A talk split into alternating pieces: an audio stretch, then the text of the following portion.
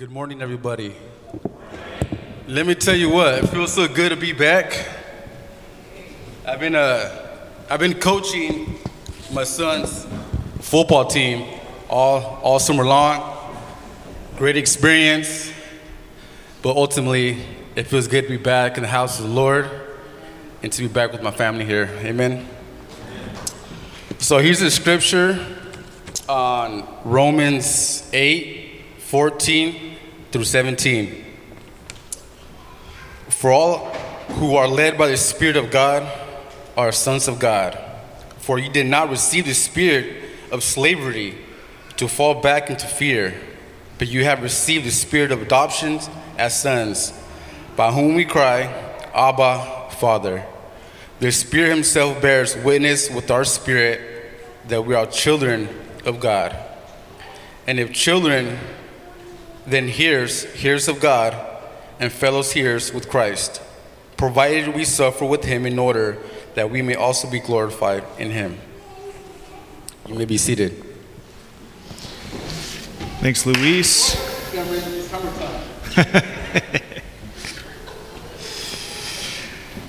well, start, start with this question.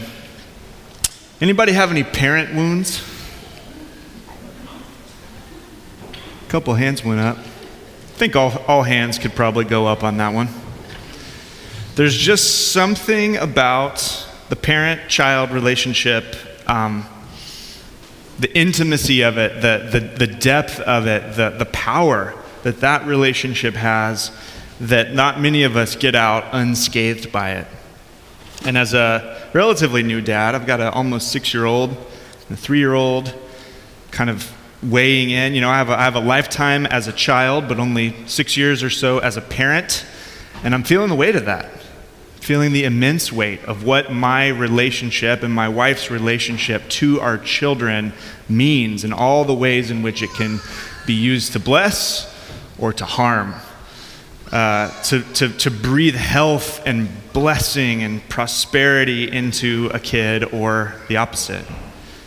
Um, many of us, when we start talking about parenting, um, well, many of us have, have beautiful, great, healthy, wonderful things that pop in, into our minds.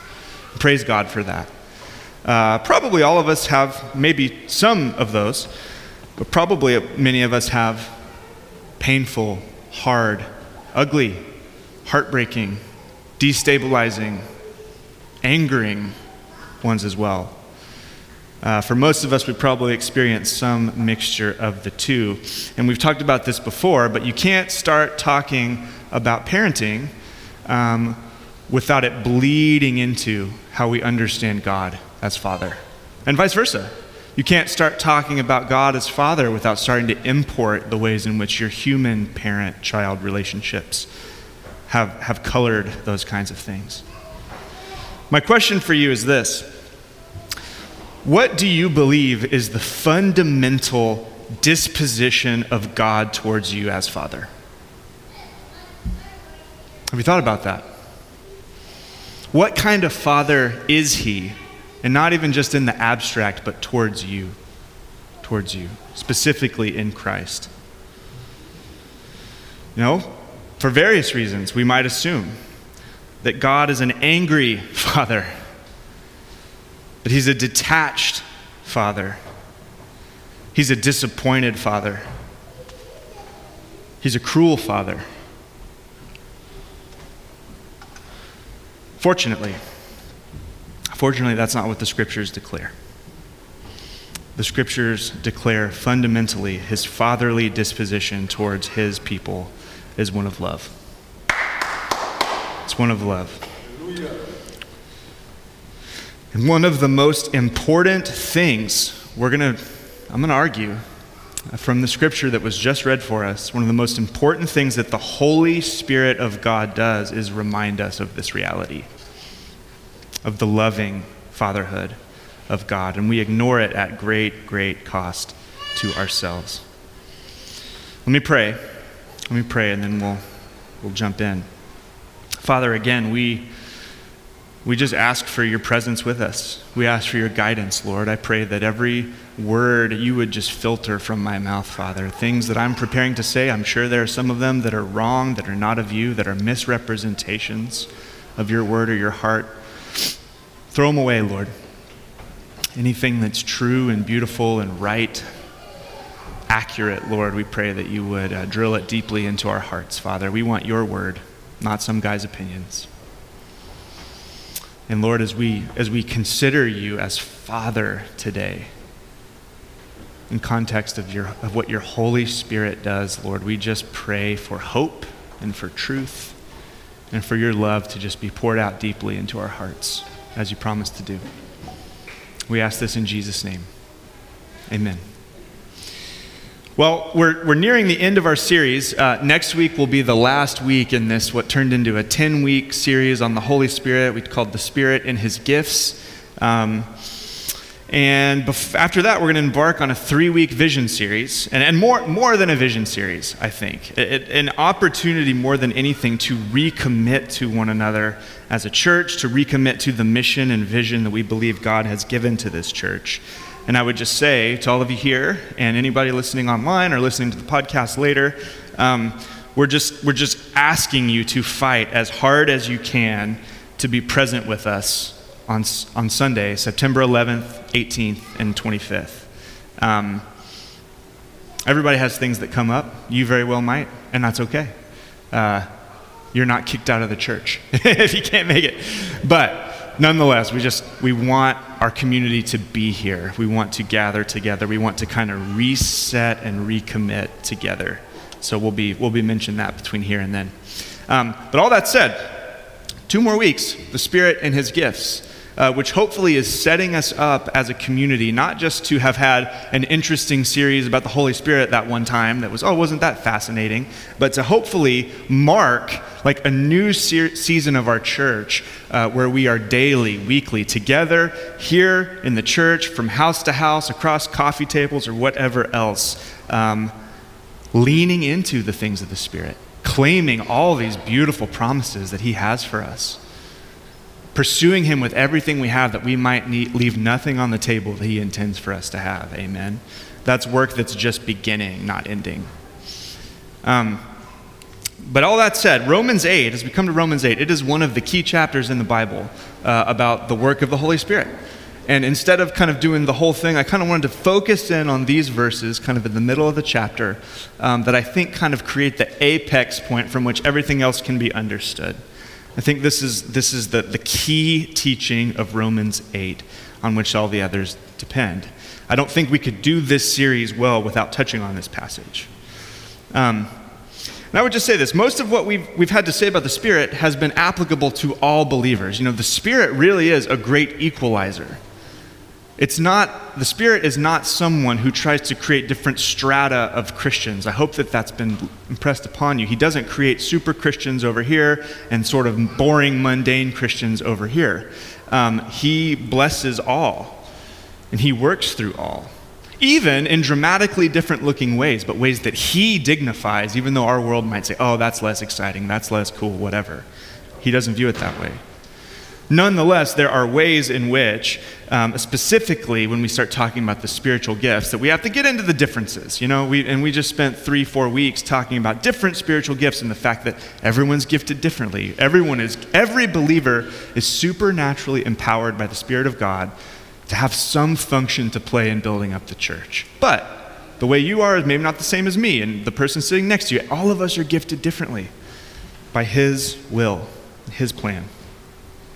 Um, but so we're, we're, kind of leaving that small sense in which things are different. Now we're getting back firmly into the territory of once again, this is what is unique, u- uniquely common to all of us. Not something that, that distinguishes us, but something that unites us, what we're about to say today. Um, and in these verses, in these verses, we're going to see for all of us that the Spirit makes all of us three things. The first is really the, the fundamental one, and then the two are kind of the content that flows out of it. But first, receivers of the Spirit's witness. And then that witness is to these facts that we are beloved children of our Father God, And then finally, that we are co heirs with our brother Christ. So we're going to dive into each of these in turn. So, first, uh, receivers of the Spirit's witness. Look at verse 16 there. The Spirit Himself, Spirit Himself, that emphasis there, Himself, not just any Spirit, the Spirit of God Himself bears witness. And I, I debated getting all into this, but I, I think ESV, we're reading the ESV translation here, I think it does us a disservice here. I think the word that we should, we should have there instead of with is to. And maybe it doesn't make a huge difference, but I, I think to is the better translation from the Greek of what's going on in this phrase. So I'm going to read it that way. The Spirit Himself bears witness to our spirit that we are children of God. That we are children of God. What this verse speaks of is some form of, I'm going to assume, nonverbal communication from the Holy Spirit to you and to me, to us, concerning our relationship to God, specifically that we are children. This verb that's used here, it's sumartereo in the Greek. It's only used in two other places, both in the book of Romans and the other two places where Paul uses it, it's to refer to the kind of communication that your conscience speaks to you. Have you ever had your conscience speak to you? Have you ever been pricked by your conscience? I assume so.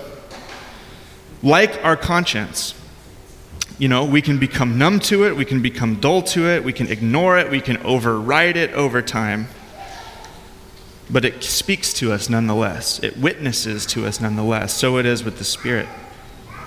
But unlike our conscience, this isn't some internal part of us communicating. This isn't some part of yourself is, you know, reminding you that, uh, that God loves you or whatever. This is the Spirit Himself, the God of the universe, if I could speak metaphorically, whispering to you in your deepest places. And not just once, maybe someday back whenever you first accepted Christ. It speaks of this ongoingly repeatedly, availably. So, some kind of nonverbal, subtle, spirit driven communication, not to our ears, but to our spirits from the Spirit Himself, is what is on offer. And we have to nurture this, friends. You have to believe it, first of all, and then figure out how to nurture this because this, this is the, the mechanism by which God one, does one of the most beautiful things, like so beautiful we can hardly imagine it. Listen to this in Romans 8 5, where it says, God's love has been poured into our hearts through the Holy Spirit that has been given to us. That is what this, this verse is what that looks like. So we can talk about all these cool theological things that the Spirit does, and hopefully each of them was like exciting and interesting in its own way and scaffolding your understanding and gives you confidence. But then we get to this one, and it's the Spirit is pouring the love of God into your heart, reminding you of your belovedness of the Father. That's what He wants to do. And as we've been saying, you know, uh, we, we want to be a church that's open to the prophetic, and hopefully we will become increasingly more so, but nonetheless, we may not receive prophetic insight from the Spirit every time we seek it. We may not be given answers by the Spirit to every question we have. In fact, we assuredly will not. We may not always get a sense of clear direction from the Spirit about some agonizing practical decision we have to make, of which we all have many. But we can trust that He will witness to us. He will witness to us about the bedrock things of our faith and our identity, namely, just how beloved you are by Him. That you aren't a stranger to Him, but a child. That you aren't a slave to Him, but a son or a daughter. The Spirit bears witness to our spirits that we are children of God. May we learn to listen without our ears, but nonetheless in the deep places of our spirits. Amen? So that's a promise of the Holy Spirit of God. But now we need to unpack it with these two other phrases. Number two, we receive his witness, we become receivers of his witness, but we also become this, this beloved children of our Father. This is an unthinkable privilege. Look, in, look at the verse before, 15. You did not receive a spirit of slavery to fall back into fear, you did, you, but you've received the spirit of adoption as sons. So, the Spirit of God, part of what He's doing is confirming that you've been adopted into the family of God, by whom we cry, you cry, I cry at our best, Abba, Father. And you've probably heard this before. Abba, that's an Aramaic word that they've transliterated into the Greek New Testament, and then they put the Greek word for father there next to it. But Abba is this, it's this, int, it's a term of intimacy. It's not a formal term, it's intimate. It speaks of like this deep, beautiful, sensitive relationship. You've probably heard it said. It's like papa or dad or even daddy. That's the word that Jesus uses for his father. That's probably the word behind the Lord's Prayer, the Aramaic word. We actually don't have the Aramaic preserved, but when the Greek word for Father, we, most scholars think Jesus probably said, We taught you to pray the Lord's Prayer, the same prayer we pray at the end of every service. It's to address God this way as Abba. The very same thing is what the Spirit enables the children of God to cry out with confidence. With confidence. What this tells us is that we are not, again, like slaves or servants fundamentally with the God of the Bible or of the universe, but beloved children. And the basis of our relationship is not meant to be fundamentally fear, but freedom and love. Is that your relationship with the Father? Is that how you think of it? Is that how you experience it? I, uh, I remember hearing a, a sermon uh, from Tim Keller, um, where he was, he was talking about this very thing, the fatherhood of God. I think he was talking about a different passage. But he, he likened it to this. He said, like, like God is described so many ways in the Bible. He's big and he's transcendent and he's powerful. He's authoritative. He's inconceivable in so many ways. He's holy. He's set, set apart. He's separate. Uh, he's judge. He's just. And, you know, as we always say, justice, we want God to be just. We just don't want him to be just with us, right? because we don't measure up. But he's just. He's all these things. And he's father. And, and Keller was pointing out, you know, you, you, you read these things, you go, okay, well, okay, so father must be one kind of other attribute that kind of slots under these things, but probably he's mostly like, you know, kind of a, a cruel, something or whatever. And, and, yeah, Father, it's in there somewhere, whatever. But, but I think Keller convincingly says for, for those people in Christ, Father becomes the lens through which everything else gets filtered. And he used this analogy. He said, Think of the President of the United States. No matter who the President is, the President is, you know, though it may not be how our Constitution has designated things to function, he is the most powerful person in our government president is the most powerful person in our government. And he's awe-inspiring and you know you, you, you, know you don't flippantly approach the president or you're going to be shot you know what i mean? Like you, you, there is protocol for who does and does not get to cl- get close to the president. Except for his kids. Except for his kids. You know a president children, especially if imagine a president having young children. It's been a while since we've had a, a young president with young children. Imagine young, young kids coming to daddy, coming to papa. And the Secret Service backs off. You know, the protocols can, probably not all protocols, many protocols disappear. And the president's a father when, the, when these kids come to the president, they're not coming to the, the big, mysterious, powerful person in the chair. They're coming to dad. At least if, this, at least if the president is a, is a dad worth his salt, right? All this other stuff becomes secondary to that primary relationship between father and son or daughter. That's what this is like with our God. Yes, He is all of these incredible things. Yes, there is a reverence and an awe and a dignity. We don't approach Him flippantly, of course, but we approach Him as Dad. That's what the Spirit wants to enable us to do, to really believe that that's the case and to approach Him on that basis. This is touching on a, a theological concept called the doctrine of adoption.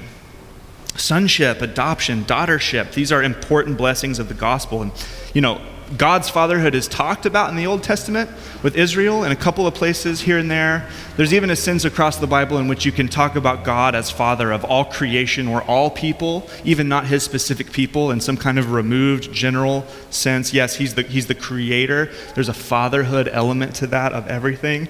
But in the New Testament, as part of the new covenant that Jesus brought, there's this new idea, this even more intimate familial relationship that gets established. This is the first time all this is put so explicitly this side of Jesus, where we get to cry out to him as dad, confident that he will receive us as his beloved children.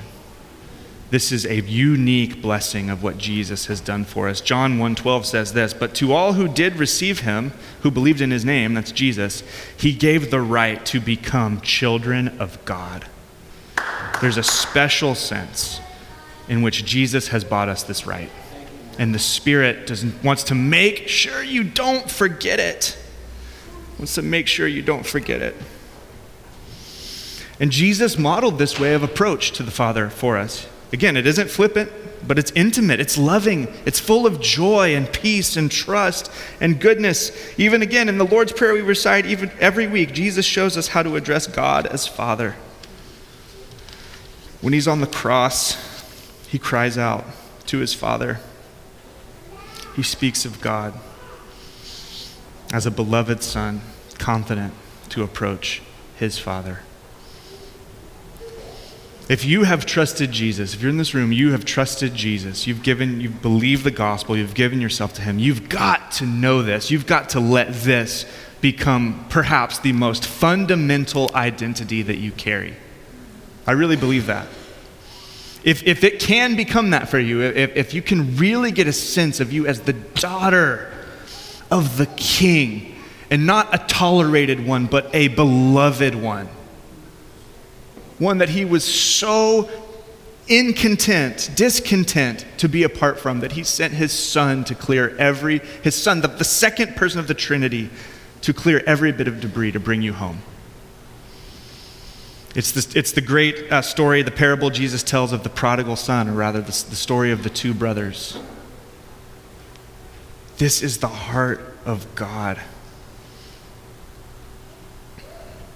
You believe it, it can change everything. The Spirit wants to remind you of this over and over and over and over again. May we listen to Him.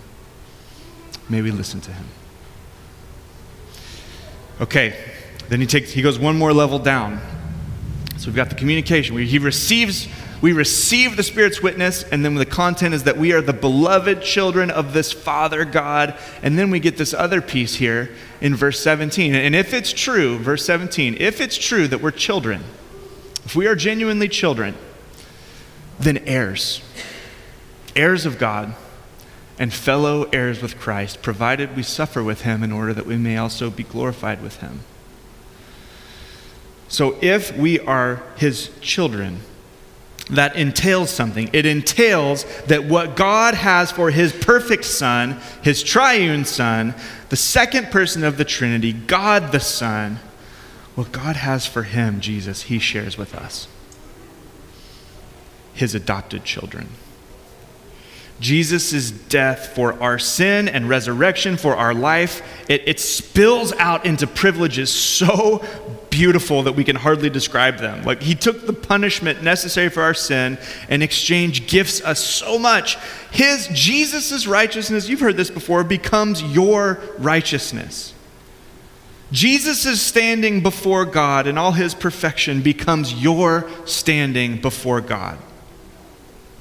Jesus' purposes become our purposes. We're given his mission. Jesus is raising to new life, has now and will later in full become our resurrection life. Just as Jesus walked out of his tomb, you will walk out of yours one day. And he says here, his glory, last phrase, the glory that God has visited upon Jesus becomes your glory. You will be glorified with him. We don't become God, we don't become Jesus. The creature creator distinction is firmly fixed, but nonetheless, he shares his glories and his goodness and these splendors with you that he loves. You become heirs of all that God has for Christ. Heirs. That's why some of our songs speak of Christ as a brother. Here we go. Here's the image. God is the Father. He's building this family. Jesus is our older brother, who is the, who's the good older brother who has purchased these things for us. He's taken on our flesh. He's come next to stand beside us. Though he is fully God, he too is fully man. He is God, and he's our brother. It's beautiful.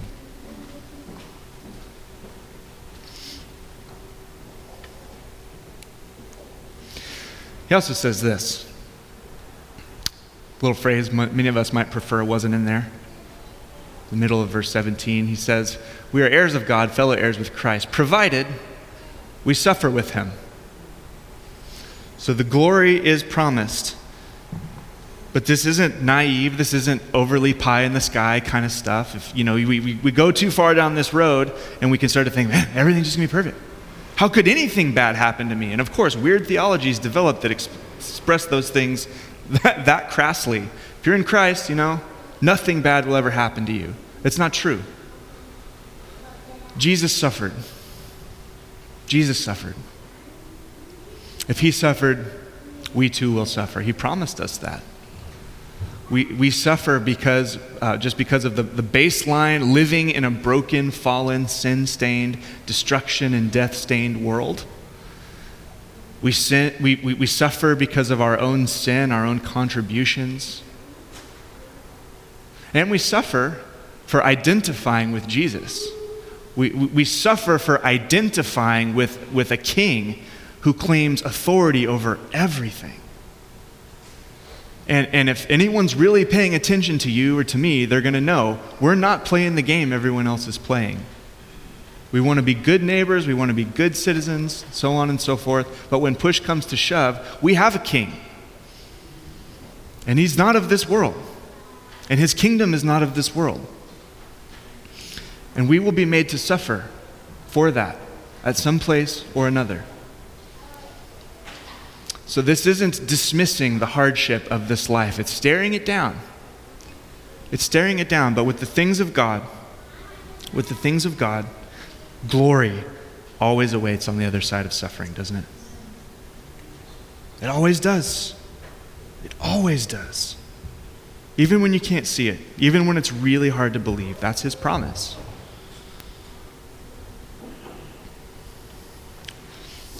So there's a sense there's a sense in which the leading of the Holy Spirit in your life, the, the, Romans 8 is about the leading of the Spirit. All who are led by the Spirit, the leading of the Spirit, what it means for Him to lead you in the day to day, flows out of this revelation, of this profound identity as the beloved children of our Father, as co heirs with our brother Christ.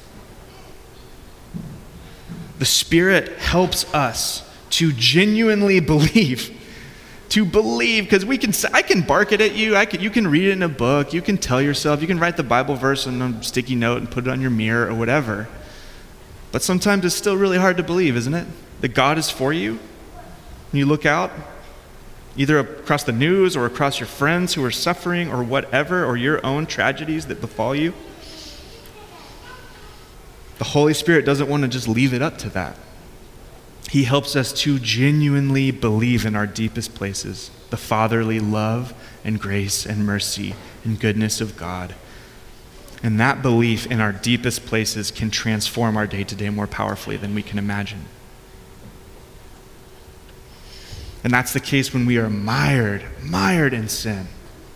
Probably all of us are at some point or another. There are things in our lives that we just can't shake and we can't break free of.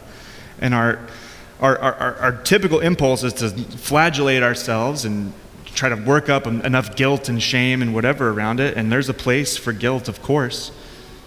But what would it, what would it mean to just genuinely trust that God loves you through that? that, that, that He is no less in love with you on your worst day. That He's still Father, that He's rooting for you, that He wants to supply you what you need to come through those things, and that He'll love you to the end. And one day He is going to break every shackle from your wrists. Are you struggling with identity issues? There's a million different ones related to your job, related to, gosh, sexual and gender identity, related, you name it. Sometimes that comes through losing your own sense of personhood to your children. I know some parents are struggling with that. It's hard. It's hard to still be a person when all of your energy is devoted to sustaining the life of another person.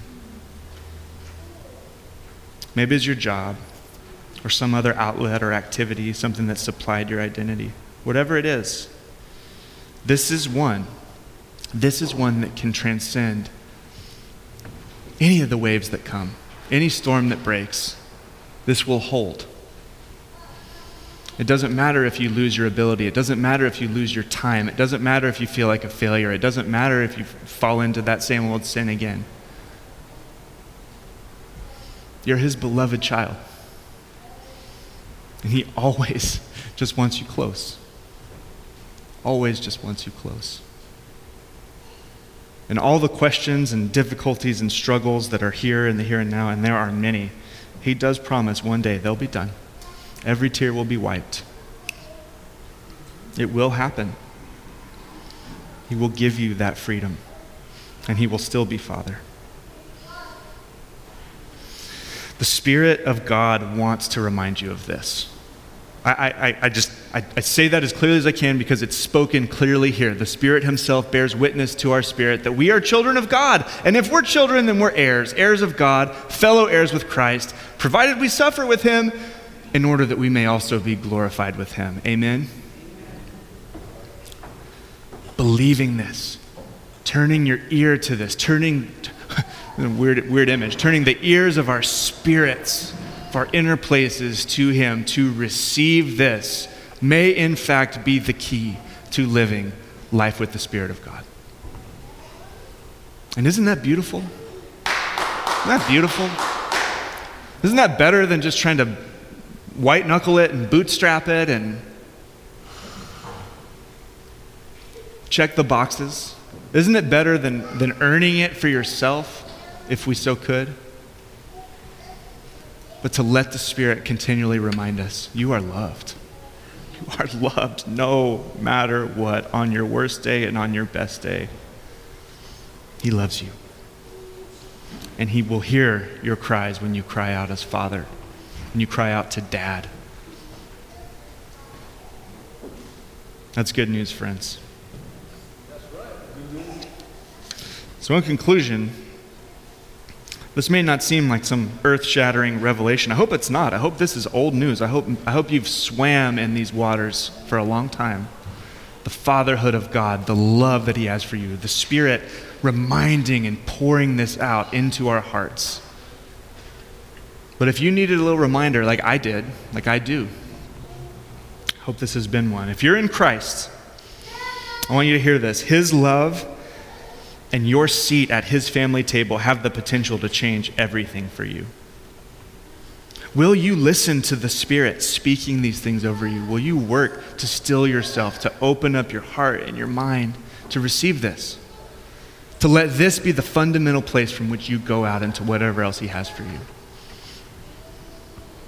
More today than it was yesterday, more tomorrow than it was today. And if you don't know God as Father, the scriptures declare this He's your father in some sense. He created you, He loves you, He desires good for you. But you're like an estranged child who's turned your back and has run away, and He's there desiring this, this, this kind of fatherly relationship to you. He wants you to call to Him as Abba. He wants you to come to Him confident that in Jesus, this is for you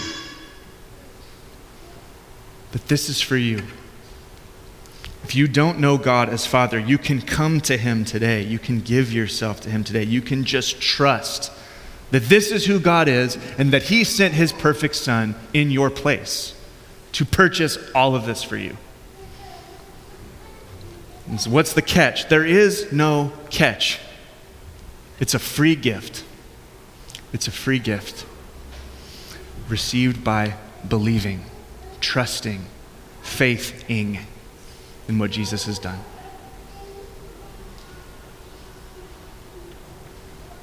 As many as would believe, he gave the right to become sons and daughters of God.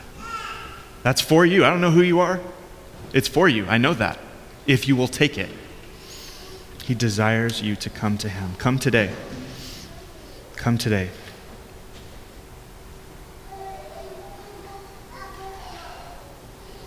I think this is good news, friends. I think this is good news that the Spirit of God is this way. How about you? Let's pray.